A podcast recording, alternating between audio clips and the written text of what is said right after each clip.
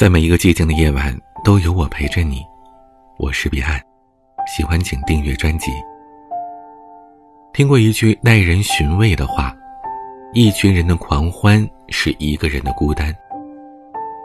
很多人不喜欢独处，他们在一个人的时候会感觉寂寞难耐、茫然失措。于是，他们索性辗转于推杯换盏之间。马不停蹄地赶去一场又一场的聚会、热闹与繁华，可是，他们却从来没有和自己的灵魂有过一次促膝长谈，而心中的那份宁静也与自己渐行渐远。在这段特殊的时期，虽然我们不便出门，不便与人接触，但这不意味着生活就会枯燥无味、了无生趣的。至少，我们可以享受一段宝贵的独处时光。毕竟啊，人生需要独处的时刻，在独处当中遇见最真实的自己，回归精神的安宁，找回生命本真的快乐。我很喜欢余华在细雨中呼喊的一段话：“我不再装模作样的拥有很多友人，而是回到了孤单之中，以真正的我。”开始了独自的生活。独处有一些好处，不需要对付一些无用的人际关系，不用周旋于别人的情绪，也不必刻意的判断他人的心思。只有自己陪同自己，在专属自己的空间里悠然自得，让心灵回归平静，让生活返璞归真。在台湾有一个春雨园子，主人呢叫。唐白鱼，八十岁了。早年呢，唐白鱼在台北呢开了个餐馆，每天都爆满，别人都羡慕他生意好。可他后来却跑到了郊外山里边建了一座园子。园子很是清静，草丛里引着小路，房间都是宽敞的，摆设也不多，但是窗户开得很大，一抬头就是远处的青山白云。空闲的时候呢，他就坐在巨石上，捧着一本书。看着蓝天远山，而那些曾经忙碌喧嚣的日子是恍如隔世，唯有当下这份闲适的生活，那才是真真切切的。唐白鱼说：“活了大半辈子了，会发现啊，有些东西是可以舍弃的，而留下的，就是最重要的那个。这种看似是远离喧嚣的独处，也许呢。”在有些朋友看来啊，是觉得孤独的，会失去很多生活上的乐趣。但是，独处也有清欢事，未必人生尽相知。一个真正享受独处的人，是可以回归本真的自己，全身心的投入到喜欢的事情当中，而这其中的妙处，旁人未可尽知啊。周国平说：“人生最好的境界是。”丰富的安静。我想，这样的境界呀，唯有独处的时候才能够抵达。有人说，独处其实也是一种修行。生活当中有些人，他们以为多个朋友多条路，以为人脉广就是值得骄傲的，经常炫耀自己的朋友圈。可殊不知，无意义的泛泛之交。只会不断的消耗那有限的精力，除了通讯录上多了这么几个好友之外，没有任何的好处。滥交朋友，不如终日读书。与其低质量的社交，还不如高质量的独处。主动把一群人的狂欢关在门外，两耳不闻窗外事，沉下心去提升自己的修养。增进学识，深化人格，去发现更好的自己。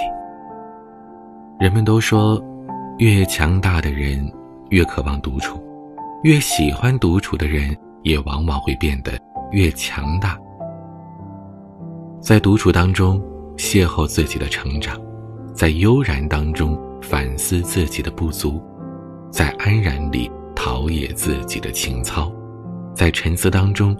沉淀自己的生命，独处，这是一种静美，也是一种修炼，更是自我最好的增值期。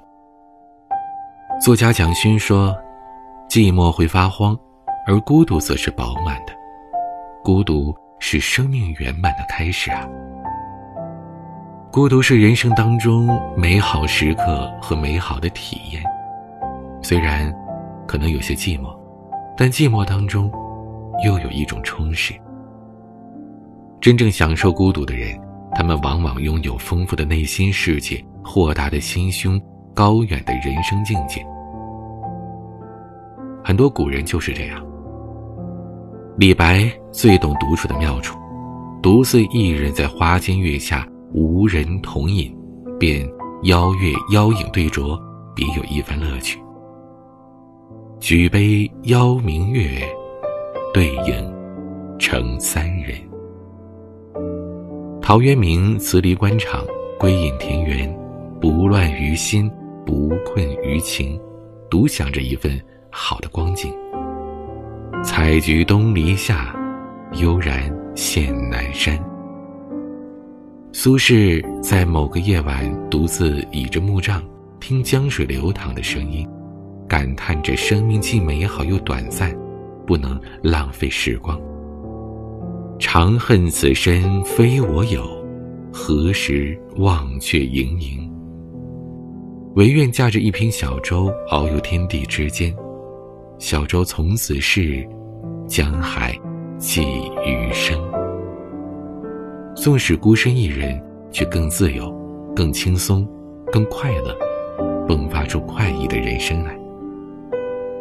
在自己的世界里，尽情地为灵魂插上翅膀，无限的逍遥，而内心则是越发的充盈。无论现实怎样的不堪。也可以在自己的世界倾听生活的诗意，体知更广的远方，静享着一个人的清欢。人世间纷纷扰扰，在其间行走容易让人蒙尘。如果不会独处，那往往就是人云亦云，随波逐流了。一个人啊。如果总是牵绊于琐事，受困于名利，又怎样能够为心灵守得一方净土呢？有句话说得好：“生命为自己而存在，它是朴素而自然的事情，不是在众人之前杂耍。”随着年龄的增长，逐渐的发现，世界是自己的，与他人毫无关系。生命不是活给别人看的，我即独处，亦有清欢。在特殊的时期，不妨也叮嘱自己的家人朋友，尽量不要出门，可以利用这段时间做一些很久以来都没有做的事，做一些喜欢的事，过一个别有一番滋味的假期吧。喜欢请订阅专辑。每晚都用声音陪伴你，也欢迎关注我的微博、抖音，搜索 DJ 彼岸。每个夜晚用声音陪伴你，我是彼岸。晚安。